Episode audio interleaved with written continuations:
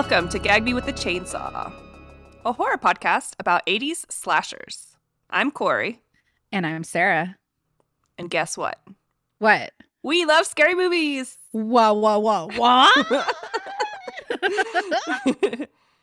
How you doing, Sarah? Um, I'm all right. I'm crabby today. Yeah? Yeah, my back hurts.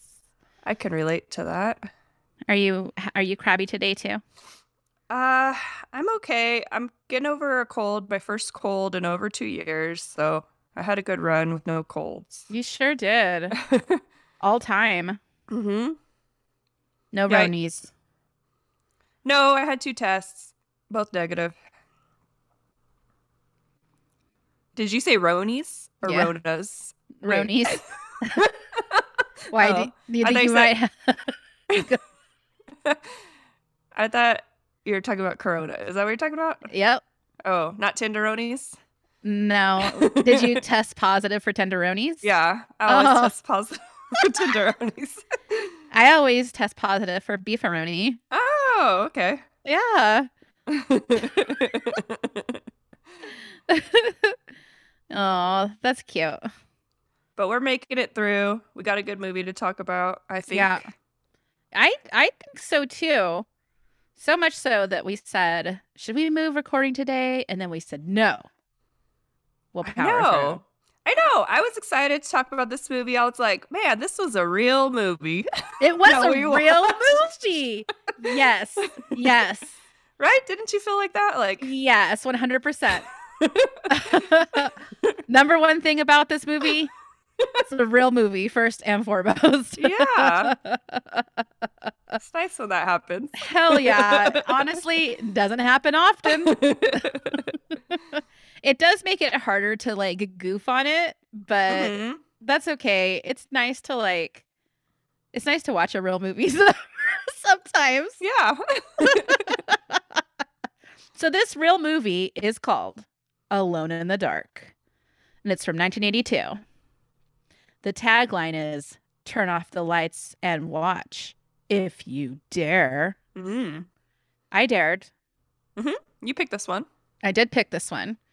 Um, this cast, stacked. Mm-hmm. And we remember this cover from the video store, too. Yes. And I really like the poster, but the poster does not give the vibe of the movie, I feel. I, no. I was expecting something more outdoors. Yeah, I would say not not uh, maybe not camp, but something outdoors. Yeah, because there's an axe featured prominently, mm-hmm. and like I don't know, some work boots mm-hmm. almost. It does seem very rugged. Mm-hmm. Um, but yeah, not not a logger. Mm-mm. But it's a good poster and it's a good movie, even though they don't really match up. It is a good poster. I like it how the O in Alone in the Dark is a moon. Mm-hmm. I like it a lot. I do remember seeing this one at the store and being like, oh, God. Yeah. I think there's a lot, like a lot of talk about like this golden age of video cover art. But like, it's really true, even though so often it doesn't line up to what's actually going to happen in the movie. Like, another one, a poster or a video cover had Donald Pleasance where it looks like he's one of the maniacs, but he's not. Uh-huh. He's the good, like uh, one of the good guys. But like they always are so misleading. Yeah. But that's not the point, right? The point is to like get you hyped. Yeah. Get you to rent it. It's nobody knows what it means, but it's provocative. It gets the people going. Yeah. Yeah. It was directed by Jack Shoulder. His next movie that he directed was Nightmare on Elm Street two. Hmm. Yeah. Nice. Yeah. And now we're getting to, like, the why. Starring Martin Landau as Preacher. This is my guy here. Mm-hmm. Leonard in North by Northwest. Oh, yeah. Yeah. So menacing as the heavy to James Mason's villain. Mm-hmm. Also, like, really pretty sexy, hmm. I think. Uh, Hitch specifically had him costumed in the only suit that was better than Cary Grant's. And I think he looks gorgeous. Like, it's fitted beautifully. Uh, so much so that when Carrie saw him on set, he demanded to know who he was and why his suit looked so good. He was like, wait a minute. That yeah, was that's, bad. That's a great movie. Hell yeah, it's a great One of my movie. Favorites. Me too. I, I saw it in a theater when they do those Fathom events or whatever, where mm-hmm. they show those movies. It's so good in the movies. Yeah, I've seen it on the big screen as well. So different. Like, if you ever get a chance to go and see these movies that you've only ever seen on T V, like the way they were supposed to be seen on a giant screen, you should. You get so much more out of it. Mm-hmm. Like the overhead shots of the U N and everything are just gorgeous. Yeah. I won't get into it too much, but Singing in the Rain in particular on the big screen, immaculate. Mm. No, that doesn't have anything to do with Martin Landau. Uh, he was also Rufio in Cleopatra, another one of my all-time faves. He did seventy-six episodes of Mission Impossible. Mm-hmm. He was in the Harlem Globetrotters on Gilligan's Island T V movie. He was in he was in Sliver.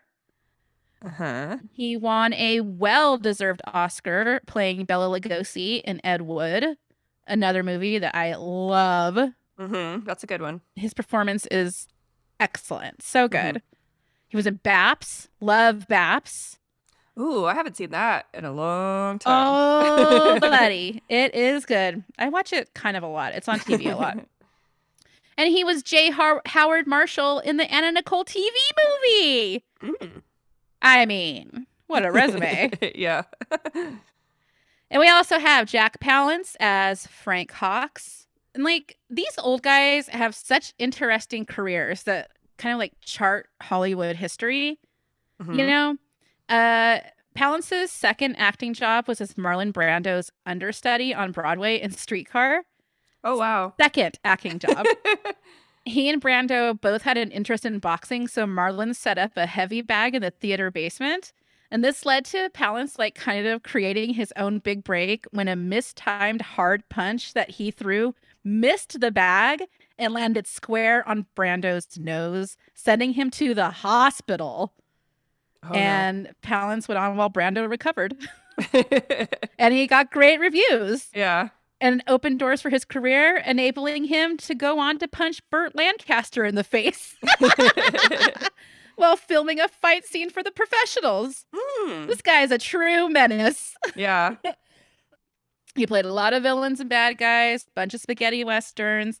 He fell asleep in his Hollywood Square during a taping in nineteen sixty-five. Oh, wow. He was in Young Guns, the Michael Keaton Batman, and he famously went on to do one-armed push-ups on stage at the Oscars when he won an award for his role in City Slickers. After freaking Charles Bronson turned it down mm. because he didn't want to die on screen. Yeah, you have definitely seen this guy in something. You're going to recognize his face. Definitely. His old, he looks like when people make those uh, dehydrated apple faces for Halloween. A little bit. Yeah, that's what he looks like. A good one. Yeah. Uh, Bronson... L O L, after reading the script for City Slickers, told Billy Crystal, "Fuck you, I'm dead," and hung up on him. He refused to do it. He was like, "I am unkillable." That's what people mm. know me as. Yep. And I think it would have been good still. Mm-hmm. We also have Donald Pleasance as Doctor Leo Bain. two hundred forty-one credits from wow. nineteen fifty-two to ninety-six. Really wild. Uh, we know him best as Doctor Loomis from the Halloween franchise. Uh, yeah. He he was in Escape to Witch Mountain. He played Satan. Very scary. Uh, and he was in The Great Escape with Charles Bronson. Nice. Yep. Donald Pleasance was working hard. So those three guys were like the big draws for me. Mm-hmm. When I saw that they were all in this movie, I was like, uh, hell yeah. And with the exception of Dwight Schultz as Doctor Dan Potter, who eventually played Howling Mad Murdoch in the A-Team, nobody else in the main cast was really in anything super notable. Yeah. So. This was uh, produced by, I think it's Bob Shays' first production for New Line Cinema. And yeah. And of course, will go on to do Nightmare on Elm Street the next year. Mm-hmm. Yeah, I like that. Uh, a, a really, like, recognizable production company. Like, mm-hmm. when it comes up, you're like, okay, where are we going here? Yeah. So we had not seen this, right? Nope. You hadn't seen it either? Mm-mm. I was excited to watch it. Yeah. I was glad you picked this one. Uh, I saw who was in it, and I was like, okay, yeah, yeah. this will be good. Yeah, and Return to Horror High was, like, not what we had hoped for exactly. I don't know. Your rating says otherwise. Okay. It wasn't what I thought it would be. Yeah, okay. This was, like, much more, like, okay, yes, this is... I was not misinformed. Mm-hmm. But I guess... the misinformation for Return to Horror High came from me, myself, mm-hmm. and the conclusions that I had drawn from the title and the video box cover. Mm-hmm. But uh, actually not my fault, because as we have already talked about, purposely misleading. Yeah. All right. So our movie opens on the snowy exterior of a diner at night. The glowing red neon sign reading Mom's lights the way for a lone figure making his way to the door. He enters the diner and makes small talk with the waitress and the other diner at the counter. She calls him Preacher, and although they're chatting, the vibes are definitely off. Yeah. He orders the usual, and when she puts his ticket up on the counter for the cook, we see that the kitchen is engulfed in flames, but nobody seems to be concerned. Nope. The waitress brings back a plate with a whole gross-looking fish on it, and immediately after she puts it down in front of him, a huge toad hops onto the counter. Mm, health code violation. Preacher is in disbelief as the cook appears, wielding a cleaver and reciting an ominous Bible verse. Rain begins to fall inside the diner, and the other man at the counter and the waitress tell Preacher he has come to cleanse the world by blood. Suddenly, chains wrap around Preacher's legs, and he's hoisted upside down. The cook with the meat cleaver approaches, and just as he brings the blade down, Preacher sits up in bed screaming. It was all a dream. It was all a dream. Zoom in on Martin Landau's face, quick shot of a hospital corridor, and then boom, our title. Nothing special, mm-hmm. just white all caps. Mm-hmm. So, interesting o- opening scene. I wanted to know more about this diner because it was pretty cool looking. We should look up the menu online. Well, it no longer exists. Oh. But maybe we can find an old one. It it was a diner named Rosie's in Little Ferry, New Jersey. Um, and lots of commercials were also filmed here, including a whole series for Bounty paper towels that you can see on YouTube. That's interesting because it looks like a set. Yeah. And it looks very different in the commercials because it's like during the day and it uh-huh. doesn't look red. Like they make it look yeah. very red. Yeah, I guess it is really like shot and like when you know it's a dream, you're like, mm-hmm. oh yeah, I can tell. But it does look, it looks really, didn't look real. Mm-hmm. So psychiatrist Dan Potter has been appointed to the staff of Doctor Leo Bain's experimental psychiatric hospital, known as The Haven in New Jersey. New Jersey. New Jersey. His predecessor, Doctor Merton, has left to take a new position in Philadelphia. So Dan, his wife Nell, and their daughter Lila, a k a sarcastic Cindy Brady, move into the rural home in the area. His wife asks why he can't get a nice office somewhere and treat neurotics. He says, guess I just like psychopaths. Well, buddy, I've got good news for you. At Haven, um, he has a little mix-up with a patient who is doing some therapeutic receptionist work. And this is uh, a cameo from Lynn Shaye, Bob Shaye's sister, who you'll definitely recognize from Nightmare on Elm Street, Insidious, lots of other horror movies, and just movies in general. Yep, she's in Kingpin. She's like the gross landlady in Kingpin. Yes. She's in There's Something About Mary. She's like that tan lady in Something About Mary. She's oh, in a lot of stuff. Yeah. So, and also therapeutic receptionist work sounds like exploitation of free labor to me. Right? Yeah. And so Dad's there to meet his new boss, Doctor Bane, who we recognize as the cook with the cleaver um, from Preacher's Dream, and also yes. as Donald Pleasance. Yes. Uh, he gives Dan a tour of the hospital. He tells the new psychiatrist about how he uses lenient security methods, except with the third floor patients, because he has to, like, legally. um, he keeps them contained with an electric security door. No bars, all run by electricity. Dan wonders if the men aren't still dangerous, but Doctor Bane doesn't seem too concerned. They're voyagers on a voyage, you see, not deranged psychopaths. Then Dan is introduced to the voyagers on the third floor. They are former P O W Frank Hawks, pyromaniac evangelist Byron Preacher Sutcliffe, child molester Ronald Elster, and shy serial killer John the Bleeder Skag, who gets a nosebleed when he kills and refuses to show his face. Uh, the meeting doesn't go well. No. Angered by Doctor Merton's departure, the third-floor patients irrationally blame Dan, believing he has murdered Merton and intends to kill them next. It comes out of nowhere, like, with no reason. Yeah. Nothing. Just a theory. Just a theory, yeah. Preacher and Frank are really into the idea of killing Doctor Uh, Dan. What's his What's his last name? Doctor Potter. Potter yeah. yeah. um, Frank says they won't kill the new psychiatrist next time he comes in. They'll get him on the outside when the time is right. Yeah. The other guy seems like he's just going along with the crowd. Yeah. This is a great example of that old saying, you only get one chance to make a first impression. He should have said, hello, I'm here to replace your old doctor. I did not kill him. Yep, Dan blew it. I want to know more about this Doctor Merton, their old doctor, because they freaking loved him. I know, huh? And why didn't he say goodbye? That's true. That's true. And somebody should have said that. Like, if he liked you so much, he would have said bye. And then, boom, bubble bursted. Yeah. So the next day at the hospital, Dan meets with Doctor Bane in his office.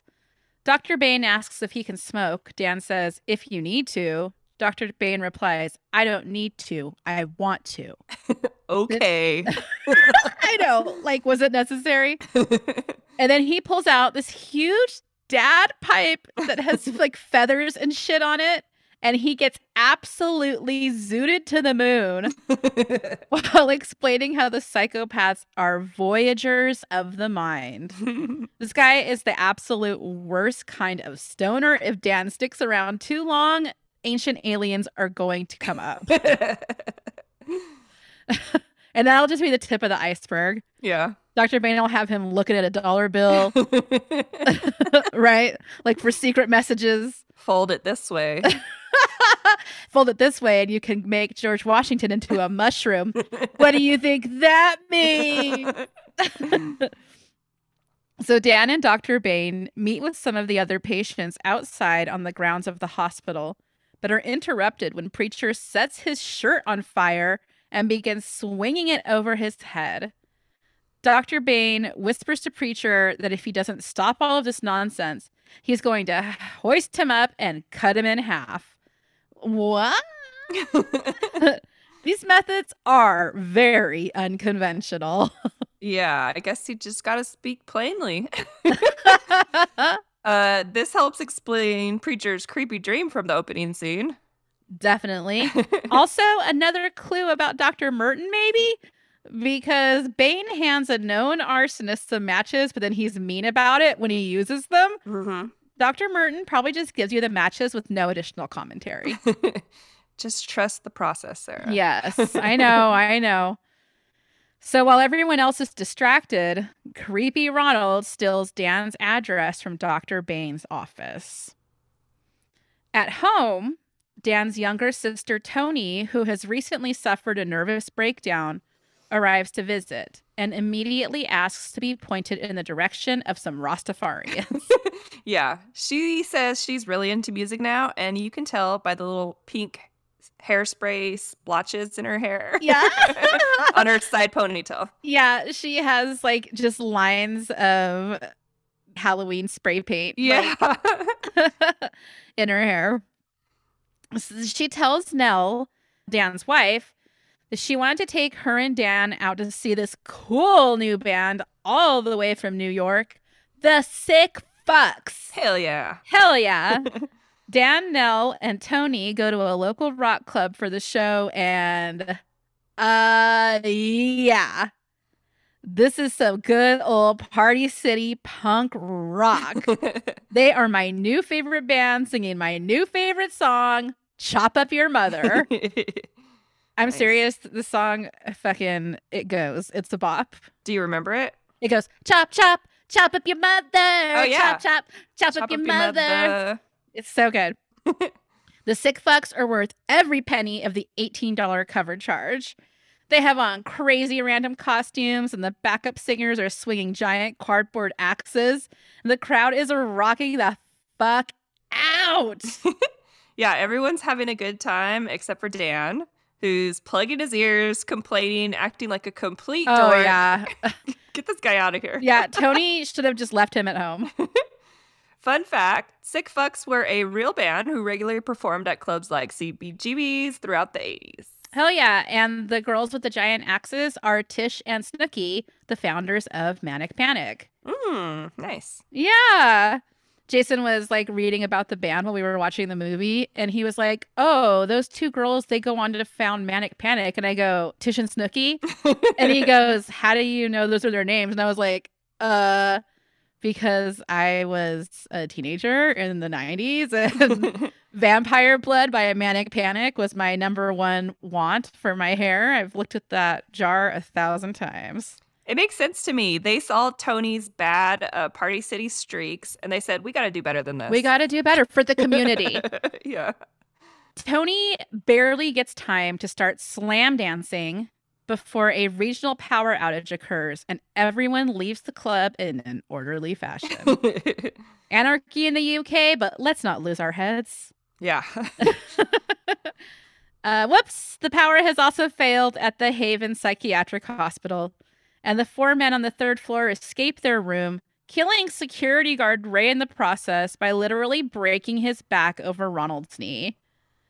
Yeah. That was wild. That His was body was watch. just all crumpled up. Yeah. Yeah, the guy also, who, who plays Ronald is like super tall and yeah. strong, and he like actually picks people up in this movie because he was just like a, yeah. a weightlifter. Yeah, he's enormous. Um, we have our first kill, a black guy. Typical. Yeah. Boo. Not a great look. Not a great look, no.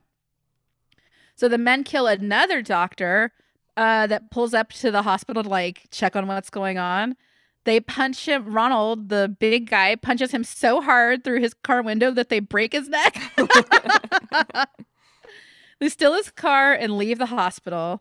Mm, seems like having your entire security system be contingent on whether or not the check gets to the power company on time is a bad idea. Yeah. What do I know? I'm not a doctor.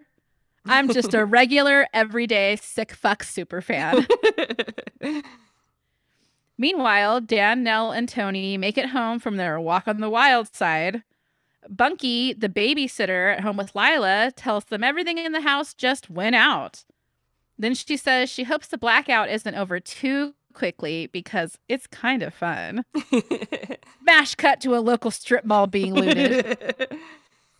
These people really don't know how to act. They set a shoe store on fire, and they're grabbing armfuls of cowboy boots because they have to read books by flashlight, or because they think there's going to be a nuclear meltdown. Like, what the fuck is a new refrigerator supposed to do for you in the event of a nuclear apocalypse? I mean, I guess you could climb into it and die. Yeah. That would be a reasonable response, actually. Like, would I work so hard to stay alive in a quiet place? Hell mm-hmm. nah. I'd go no. out blasting the Sick Fucks like a freaking maniac. Hell yeah. The escaped killers pull up, and they are stoked on the chaos. They were like, this suits us just fine. Yeah. Since everyone is already looting, they go ahead and arm themselves with weapons from a sporting goods store. Preacher, Ronald, and Frank take a crossbow, a baseball bat, and handguns, and the bleeder puts on a hockey mask. What? Yeah. And kills an innocent bystander with a hand rake to the throat. Blood pours out of his mask, and he runs away from the strip mall. The other three men leave without him.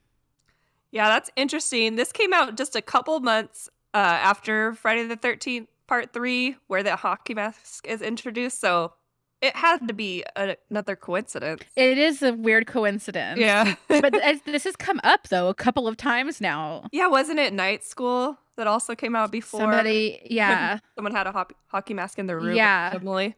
And but this one is like, we get a good shot of him. That happens quite often, I feel like. It sure like. does. Yeah. Something in the air. So, the next morning, the escape patients run over a bicycle messenger with their van and still his uniform. We hear, I think it's Preacher, he's saying, yeah. like, I want that hat. So yeah.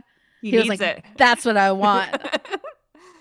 So Preacher puts on this outfit. He arrives at the Potter residence, pretending to be delivering a telegram. Uh, Dan is not home. But Landau absolutely sells being a deranged weirdo in this scene. Yeah. Like, the hat is on his head, kind of. His hair is all crazy underneath it.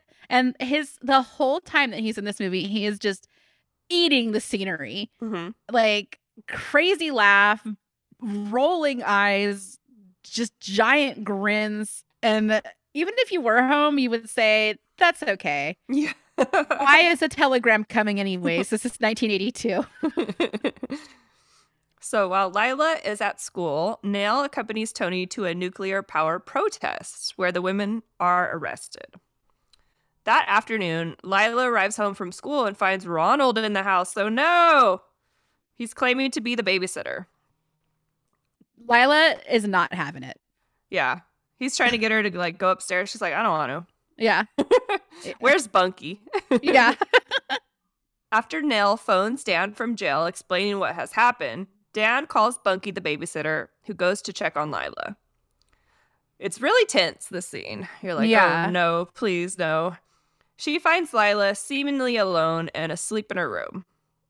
Bunky then calls Dan back and agrees to stay at the house until someone gets home. After hanging up, she invites her boyfriend Billy over. They're always named Billy. Always Billy. Billy arrives to find the front door wide open and a trail of Bunky's clothes leading upstairs. Seems sexy or suspicious. He finds Bunky in her underwear on Dan and Nell's bed, and she is very much alive and okay. I was like, okay, I guess you're not scared that uh, Lila's going to wake up. Nope, she was out. They get right down to business because he took too long to get there, and now they only have an hour. While they're filling each other up, Bunky hears a strange noise and wants Billy to check out the closet. He'll do anything to get in her weird, billowy diaper panties, so he agrees and finds nothing. With those panties, her name should not have been Bunky. It should have been Bunchy. LOL, LOL, LOL. Oh, what a relief. There is nobody there. So he goes to join Bunky back on the bed, but suddenly an arm reaches out, grabs him by the ankles, and straight drags him under the bed. He went so- down. Someone strong. Yeah. Who could that be? Not who you would think. Right. Bunky calls out for Billy, and a huge knife stabs at her through the mattress. We just saw this in Evil Laugh. Yeah. She's trapped on the bed while the knife pops through the mattress over and over, barely missing her finger crotch and her regular crotch. Oh! Bunky makes a desperate dive for the door just as Preacher emerges from under the bed. I guess he's strong too. Yep. She escapes out of the room, but is immediately caught by Ronald, who lifts her off the ground by her throat and strangles her. Yikes. And they did this for real because he was just that strong, but why are we doing this thing all the time in these movies where we lift women off the ground by their heads and necks for realsies? Like, there's got to be a better way. Yeah. So scared. This dragged under the bed thing activates a very old fear I have inside of me. Like, uh, when I... That's funny because in the movie, I think it's Tony mm-hmm. even talks to Lila about like, oh yeah, aren't you scared? I used to be scared of the thing under the bed. Yeah. And like, I know that we're like, it's like an old trope that we all kind of say like, oh, if your legs are hanging over the bed, like something will grab you or whatever. But when I was a kid, I was supposed to be taking a nap one afternoon while my dad was watching T V. But instead I was hiding in a spot where I could see the T V, but my dad couldn't see me. Uh-huh. And like, this is the same way I saw the first Treehouse of Horror. Like we would always hide in this little spot. Um, and I watched a scene on T V where there was like a baby fussing in a crib. And so this nanny comes in to check. And while the nanny is standing and looking at the baby, arms shoot out from underneath the crib and grabbed her by the legs. And the nanny is like screaming and fighting. And I swear one of her legs gets ripped off while she's being pulled under the bed. Dang. I was terrified. I remember being absolutely frozen in fear. Like I had no choice but to stand there and watch the entire thing. And it really stuck with me. I have no idea what he was watching. I always remember it being from Alien Nation. Do you remember that show? Mm-mm. It scared me. So like I probably was conflating it. Mm-hmm. Um, but I've searched and searched and have never been able to run down what it was. If you know, please let us know. Give us yes, a message. Because I would like to see it and then be like, nope, that was not what I remembered it being. Yeah. And then you can finally stick your leg off the side I mean, of the bed. Yeah, even now. And I just realized this last night. I had a leg hanging off the side of the bed. Not even like a lot, just from ankle down. And I was like, mm. And like, I don't really think it's going to happen, but I imagine it in my mind, like a creepy hand coming up over the side of the bed and grabbing me. And then I'm like, I better get all the way back on here. I like the idea that the monster under the bed is like, as long as I can't see it, I can't move. No, she put her foot back on the bed. God damn it. I almost had her that time. I do this to myself sometimes. I used to live in this loft apartment by myself, and I would scare myself at night. And uh, let's see, I'm already well into my twenties. I would scare myself at night laying in my bed up in the loft and thinking, oh my God, what if a monster came up the stairs right now? And I was just was looking at the stairs, and then a monster came around the corner. What would I do? Where would I go? And I wasn't even picturing a robber. I was picturing a monster, mm-hmm. like a drippy monster, and I, how would I escape and how would I save the dog from a monster? And I would like legit scare myself. But if I had just stayed on the bed, the monster wouldn't be able to get me. Mm-hmm. Those, them's the rules. Them's the rules. I don't make them. I just abide by them. Mm-hmm. Later, Dan gets home just as Nell, Tony, and Tom, a fellow protester that Nell met in jail, are arriving back at the house. They find the police at the home and Detective Barnett interviewing Lila about the missing Bunky and Billy. Lila explains that a man named Ronald babysat her. Dan recognizes him as one of the escaped Haven patients, and he is not making a big enough deal out of this. He's unbothered and like, hey, Lila didn't get molested. No harm, no foul. He goes, he was actually pretty nice to her. He doesn't seem like he'll be much help in case of emergency, so Tony invites her new jailhouse boyfriend, Tom, to stay for dinner. Yeah, then, that's weird. I know. He wasn't like, whoa, whoa, whoa, baby. He was like, what are we having? Then Dan and Nell invite Detective Barnett to stay as well. Sure, why not? A lot like there aren't more important things the police could be doing right now. No missing babysitters or spontaneous riots. Definitely no dangerous criminals on the loose. Yeah, I was thinking, hey, that's pretty smart, like way to get extra police protection. Just and that's I... a good point. Yeah. That's true. During dinner, the group is having a conversation about windmills that includes some very intelligent, highbrow literary jokes about Don Quixote. Uh, Lila laughs at this joke too, like she is well versed in the story. She's like eight. Uh, this guy she, Dan, we do know she's an avid reader from an earlier scene, so oh, so don't put it past her. You know what? You're right. When I was in the third grade, I did a book report on Gone with the Wind, so could be true. Dan is an asshole. He is so pretentious. He's like if Frasier and Niles had a worse brother. That's true. How could you be a worse brother than Frasier or Niles? So after hearing a noise outside, Detective Barnett leaves the table to check it out. While investigating the sound, Barnett is killed with a crossbow by Frank. No. He is lifted right off the ground. Mm-hmm. Like that crossbow shoots and he jumps at the same time or something. Yeah. After witnessing his death, the rest of the family decides they need to protect themselves. While barricading the house, they find the phone lines have been cut. Tony is starting to freak out, followed by Nell and Lila once they realize Detective Barnett's body is gone. Maybe they should have just thought he was okay. He walked it off. Yeah. Lila says she needs a Valium. I think they should give it to her. I was I didn't know about this part. I was like, would you want to take one? Yeah. Or you would. would you want your wits about you? No, that helps you get your wits about okay. you. Okay. I would be gobbling Xanax at this moment. Before the family can sort out who's taking what pills, they're bombarded by a hail of arrows through the windows. Tom and Dan scramble to reinforce the door with a china hutch while Nell bravely runs upstairs and rescues the Valium. This lady is who you want around in a survival situation. Her priorities are on point. Yeah, you, I know you're thinking about getting rid of your hutch. Maybe you should keep it for a situation like this. No, you're right. You're right. Um, it's very heavy, but it'll get it'll it'll get the job done. Or maybe not, because that ought to hold them for a while, says Dan, just as a blade pierces through the door and their blockade. I'd be like, no, my vintage dishes. Yeah.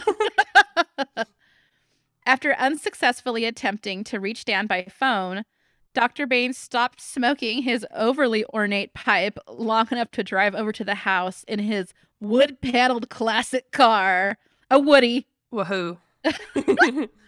Yeah, he looks like he should have a surfboard strapped to the top. Yeah. And all the Beach Boys in the backseat. He goes to check if Dan isn't answering because he's mad at him. This is paranoia, my guy. This train is not for you. Inside, the family is just deciding who is going to make a run for help when they hear Doctor Bain pull up. They scream at him from the windows to get back in his car and get the police. But twist, Doctor Bain did not stop smoking to drive over. Of course not. Nope. In fact, he brought his embarrassing dad pipe with him and is going on and on, all super cringy about like just talking it out, man, and getting everybody back to their right spaces and time. Paranoia notwithstanding, I want some of what he's holding. He's like good shit. His third eye is open and awake and seeing levels in life and consciousness that none of us are. Mm-hmm. Doctor Bain stands on the front porch of the house and calls for the men to come out and speak with him. A grinning preacher emerges from the darkness and approaches Doctor Bain while the family panics. Bain asks preacher how he's feeling and says he's glad this outside world didn't affect him. Preacher drops his smile, pulls out the giant knife, and slashes at Doctor Bain. Dan runs outside to help, but Preacher pulls an axe from his coat and turns towards him. So Dan races back inside with Preacher right behind him, and he barely makes it because a freaking shitty rag rug does what they do and gets all wadded up under the door. Yeah, that was a close one. Uh, this is so... relatable. Anytime I've ever put one of those by a door, this is what ends up happening. I cannot imagine trying to do it in a life or death situation. Preacher turns his attention back towards Doctor Bain, who is now hiding in his cool car. Bain tries to remind Preacher of the commandments against murder, but the Bible can be so contradictory. The preacher has an easy rebuttal, and he hacks Bain to death. So it is written, so it is done. Amen. So Dan sends the rest of the family, plus Tom, to another room and attempts to reason with the men, assuring them he has not killed Doctor Martin. He just went out of town, and he urges them to call and check for themselves. Jail Just boy. call Philadelphia. Yeah. Just call Philadelphia. Ask to talk to him. They'll tell you he's there. Yep. Jail boyfriend Tom asks Dad if he thinks the men will really call, just as Ronald throws Barnett's body through a window. So maybe not. Maybe not, yeah. The family erupts into chaos while Tom and Dan hurriedly try to board up the broken window. Tony becomes more agitated and she starts wandering around. She goes into another room where she encounters a screaming corpse. That came out of nowhere. Yeah, Tom Savini was actually brought in for this effect, and it looks great. Sure does. He reportedly uses used soap and Rice Krispies. Mmm. Very inventive. Dan rushes in to help, but there is no ghoul, and the windows are not open. Tony is starting to freak out because of the stressful situation. We did learn she had a breakdown earlier, so mm-hmm. something's And she happening. Said that she's, like, afraid of the dark. Mm-hmm. She's afraid of being alone in the dark, mm, she says. Yeah. While Dan tries to calm his sister, Preacher manages to infiltrate the basement, where he starts, you guessed it, starts a fire. N- Nell opens the closet to grab a fire extinguisher and finds the bodies of Bunky the babysitter and her boyfriend Billy. Boo! They do not have time to deal with this right now. No, nope. They're like, cram him back in there. Yeah. Dad takes the fire extinguisher and instructs Tom not to open the basement door unless he comes back. Downstairs, Preacher is having a great time hiding in the flames with his knife. He lunges at Dan, but Dan bonks Preacher with the extinguisher canister before putting out the fire and escaping, locking the basement door behind him. After he comes back, the family makes a plan for Dan to make a break for the car and get everyone out. Ronald enters the kitchen and attempts to kill the family, but he's cut down by Lila. Yeah. Her fast reflexes and a large kitchen knife to the knees. I cheered at this part. I was like, yes, go Lila. So did I. That's some quick, quick, look at her go. Quick thinking. Hell yeah, dude. She just popped right around that corner. Tom lodges a cleaver between Ronald's shoulder blades, and then he finishes the job by pounding the cleaver with a baseball bat. Ouch. This was gratuitous. Mm-hmm. Dan races outside and retrieves Leo's car. While he does, Tony clings to Tom. As she tries to calm herself against his chest, blood begins to drip onto her face from above. A lot of blood. A lot. Tom's nose is bleeding profusely, revealing his identity as Skag, the bleeder, the fourth patient. Oh, Corey, oh. I was shocked. Yeah? Yes. I was too, just because I had kind of forgot about the bleeder. Exactly. I did think, like, maybe this guy was from the the um facility as well, from Haven. Uh-huh. I don't know why I totally forgot about the bleeder. Because they never show you his face. Yeah. He's always like hunched down behind everybody. We don't we don't see him at all, and then he runs mm-hmm. away. Mm-hmm. Yeah. And then it was like went on for so long, I was like, okay, maybe he is a good guy. Yeah. Yeah, he just killed one of the other guys. Yeah. So Skag plants a nasty, open mouth, bloody kiss on Tony, then attempts to strangle her. Nell and Lila defend her together, and Nell stabs him to death. Hearing the screams, Dan runs back into the house. Moments later, Preacher bursts out of the basement. He and Dan wrestle, but ultimately, Dan stabs him. With Frank- like a paring knife. Yeah. It's like the tiniest little knife. Frank appears with his crossbow, proclaiming, "So, it's not just the crazy ones who kill." Ah, uh, yes. A little, we're not so different, you and I. Give me an absolute break, dude. Extenuating circumstance. Yeah. Dan pleads with Frank to spare his family. Suddenly, the electricity is restored. Hell yeah. They can play their Sick Fucks records again. And Frank witnesses Doctor Merton being interviewed on a local news station about the missing patients. Dang, how convenient. Yeah. He is not dead, just like everyone has been saying all along. Also, not in Philadelphia. No. Big liar. Mm-hmm. He's in town. Mm-hmm. Maybe he, he caught the first plane back. Hysterical, Frank smashes the television and flees into the night, realizing he was wrong. Yep. A short time later, Frank arrives at the local rock club where the Sick Fucks are back on stage playing another set. Show must go on. The guy at the door only charges him six dollars, but they charged Dan eighteen dollars earlier. Dan was paying the weenie tax. Uh, I think that's because there were three of them. Six times three is eighteen. Whoops.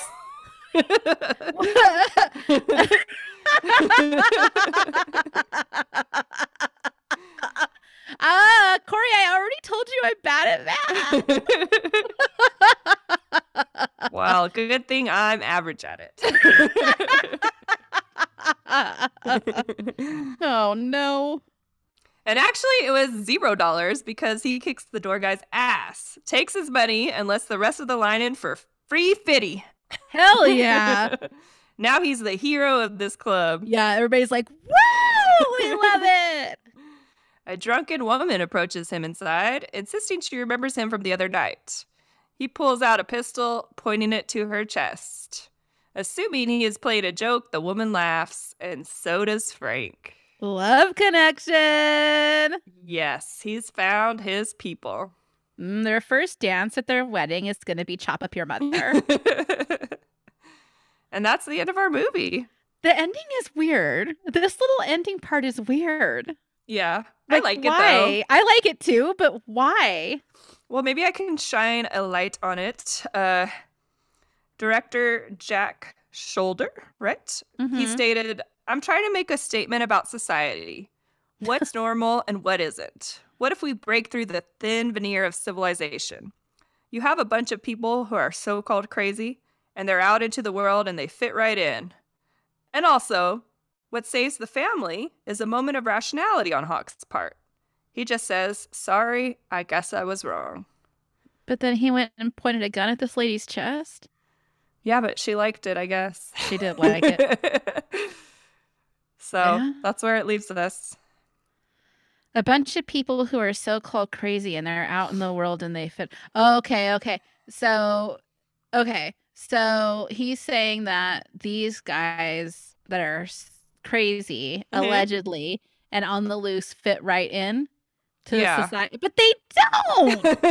Yeah, that's why the whole time watching it, I was like, is this offensive? I mean, it kind of is. It kind of is. It's got a lot of, like, typical ableist, like, uh, so-called crazy people, like, kind of weird stuff at the asylum, butterfly nets and shit. Yeah, but then it has, like, all the parts where they're trying to say, you know, they're just kind of like the um, Donald Pleasance character, that they're just normal people. But then, obviously, they're not, because they're killing people later. Yeah. Yeah. The the guy that he, that he based, because Jack Shoulder, like, helped, like, he wrote this movie, too, with two other guys. Mm-hmm. The guy that they, like, based it, that character on, the Donald Pre- Pleasance character, was another psychiatrist who kind of was like, oh, psychotics are just having a hard time dealing with the psychotic world. Mm-hmm. And, like, that's what they based his, like, um, ethos on. Mm-hmm. And um, I don't know. I mean, yeah, the world is psychotic. Yeah, and we're all just a bunch of sick fucks when you think about it. We're all just a bunch of sick fucks. It's true. And like he went out, had that had that gun in the club, and nobody freaked out. He did fit right in. Mm-hmm. Yeah. The same with the looting scene. They're like, yeah, that's true. Our party. They really did fit in. Mm-hmm. Yeah. Um, the director's original idea for the film was to have the story be about mental patients escaping during a blackout in New York City and the mafia being used to stop them. The budget kept it from happening, and I think that's probably for the best. Yeah, that sounds wild. It really does. I wonder who they would have brought in, like what famous aging stars oh. they would have brought in for mafia people, right? I don't know, yeah. I mean, we're getting Paul Sorvino one hundred percent. Yeah. If they do the remake, maybe they'll do that. Remake! Well, that was that one. Mm-hmm. And as established, it's a real movie. It's a real movie. I liked the music. Yeah. I liked the cinematography. Mm-hmm. It was tense, which, you know, I'm a fan of tense. I am too. And there was the good, like, push and pull of, like, tension and, like, okay, we can relax now. Oh, mm-hmm. no. Like, and there was also some scenes that were, I think, intentionally funny. I thought that the scene in the van where they were chasing the telegram guy on his bicycle was mm-hmm. funny on purpose because it really, really was. It was shot kind of a little bit differently. And yeah, the telegram guy was very sassy. Like, yeah, it was pretty funny. And they all are just like screaming with laughter in the van the whole time that they're chasing this guy. So they get the joke. Mm-hmm. Yeah. Yeah. And I thought the performances were really pretty good. Martin Landau, great. Jack Palance, kind of just doing what he does. But I mean, people liked it and they mm-hmm. wanted it and it works. Donald Pleasance. Maybe should consider not doing psychiatry because his track record, not great. Yeah. That's I true. guess Michael Myers was just a Voyager too. That's what made him finally realize not everyone's a Voyager. Some people are pure evil. Pure evil. Evil dies tonight. No. Wait, you don't want to talk don't, about our tagline no. from our favorite movie, Halloween Kills? No. So this quote that he said about the family being saved by a moment of rationality, he just says, sorry, I guess I was wrong. uh, he never said sorry. He didn't say it. He felt it, maybe. If anything, he made things worse when he destroyed their T V. Mm-hmm. Now what are they going to do? I mean, their family was completely unscathed, and they lost a television. Nobody else in the family died. That's true. Bunky. Bunky and Bunky. Billy. Bunky and Billy. I loved Bunky. What do you think Bunky is short for? Uh, bunk Bunkifer? Yeah. Bunkifer, right? That's a beautiful name. My parents almost named me Bunkifer. There was no Malton guide for this one. Um, oh, I thought for sure there would be. I did too because it's a real movie. Mm-hmm. But our hard-working producer sent me an alternative. Thanks, Jason. Yeah, he's helpful. Except I feel like this is a troll on me because he's sent it and said, here's what the Video Hound's golden movie retriever had to say. Uh, two out of four bones, slash and dash, horror attempt featuring four escaped patients from a mental hospital who decide that they must kill their doctor because they don't like him. Conveniently, a citywide blackout provides the opportunity as the good doctor defends home and family against the aging stars, intent on chewing up as much scenery as possible. What if it was just Martin Landau and Jack Palance as themselves? So yeah, two out of four bones. The rating scale, mm-hmm. one dog's opinion, two bones, uh, maybe perfectly delightful for certain tastes, a waste of time for others, usually uninspired genre flicks. Hmm. First of all, I hate internet dog culture. And having to read a review where I'm giving two out of four bones is not something that I enjoy. Hmm. Yeah. Don't like that. Don't like the word bork. Don't like the word doggo. I know. So that was what some, some, Somebody's. some, some dog on the internet had to say. Look, there's no rules that said a dog can't be on the internet, that a dog can't review movies. That's true. They won't get arrested. They won't get arrested. So we heard what the dogs have to say. What do you rate this one, Corey? I'm going to give this one more than two bones. I'm going to give this seven out of ten stars. Bones. No. Uh, I give this one... Man, every rating, I am just really forced to confront how my rating system is bullshit. Mm-hmm. And I, I don't have a good grasp on this concept. I don't know what I'm doing. Corey, will you teach me? uh, I think it's because I've rated thousands of movies on Internet Movie Database throughout my life. So now I'm like, oh, this is a strong seven to me. This feels like a seven. And my problem is I use Letterboxd, so that's five stars and mm-hmm. not ten. And so you can't I, just double it for some reason. It doesn't. It doesn't. It's not the same. It's not the same. Yeah. Okay. Well, just keep in mind, I... you gave Return to Horror High a seven. I was just going to ask. Okay. Well, then I, I guess I have to give this one an eight. And okay. I think the biggest factor for that is that it is a real movie. Mm-hmm. I think that are the real movies definitely are going to have higher ratings. There was a beginning, a middle, and an end. And mm-hmm. except for the fact that we get no real explanation as to why they just suddenly decide that Doctor Merton is dead and that this guy killed them, other than they're just kooks and that's what they believe. Like, it all like kind of pretty much makes sense. Like, mm-hmm. scary. Home invasions, scary. Yeah, I like home invasion. It's fun. Corey, don't I mean, not say... A... Corey! I like watching it on movies. No Don't one, say that. No one break into my house, please. Oh, my gosh. You have to be careful about these sorts of things. I won't even talk about serial killers in front of an open window in case one is walking by and hears me say it and is like, when we lived in L A, there was this guy setting fire, like setting fires around our neighborhood in Hollywood. And his name was the Carsonist because he was lighting carports on fire. Aww. And I thought the Carsonist was a very funny name, but it literally was in our neighborhood. And like every night we would be like, oh, God, the Carsonist, he struck again. And I was like so freaked out. And our open windows, I would discuss the Carsonist very quietly because I was afraid that he would be walking by and be like, did I hear my name?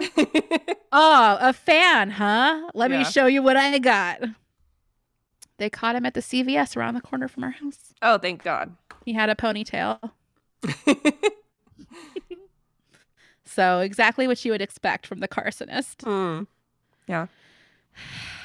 Yep. Anyways. So that's what th- that's our ratings. Mm-hmm. Not bad. Not bad. Not bad. Pretty good. I say watch this movie. I do too. I recommend it. Yeah. The like I said, performances, great. Great, great, great. Definitely over the top, really fun. And you got to see this scene with the Sick Fucks. Yeah, if nothing it else, look that up. Instant fan. Instant fan. You'll you'll love it. I wish they would tour with Gwar and it would just be costumes and giant fake axes. That would be perfect. Chop Up Your Mother. Like, the Misfits sing songs about chopping up mothers, but they don't make it as fun. Mm-mm. As the Sick Fucks do. True. Yeah. So that was Alone in the Dark. Sarah, what are we watching next? Get your pom-poms ready. Two, four, six, eight. Who do we decapitate? It's Cheerleader Camp from nineteen eighty-eight. And we'll have a very special guest joining us. Yes. So get ready for that. It's going to be really fun. I've got spirit. How about you? I've got spirit. Yes, I do. But I have a more important question. Uh-huh. How funky is your chicken? How loose is your goose? Oh, my goose is totally loose. So come on, all you hot fans, and leave us a review. Yeah. Yeah, please leave us a review. We would really appreciate it. Where uh, Apple Podcasts? Yeah, Apple Podcasts is great. Leave us a rating on Spotify as well. Yeah. Any place that you can leave us a rating, please leave us a good one. Mm-hmm. Yelp. Yeah. Yeah. Rate us on Yelp. All right.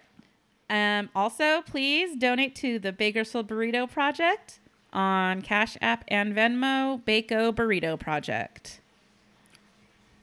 Please do. That's it. We'll see you next week. Bye. Bye. Thanks for joining us on Gag Me with a Chainsaw with your hosts, Corey and Sarah. Music by White Bat Audio. Find us on Twitter at Chainsaw Podcast and on Instagram at Gag Me with a Chainsaw. Until next time, unpleasant dreams.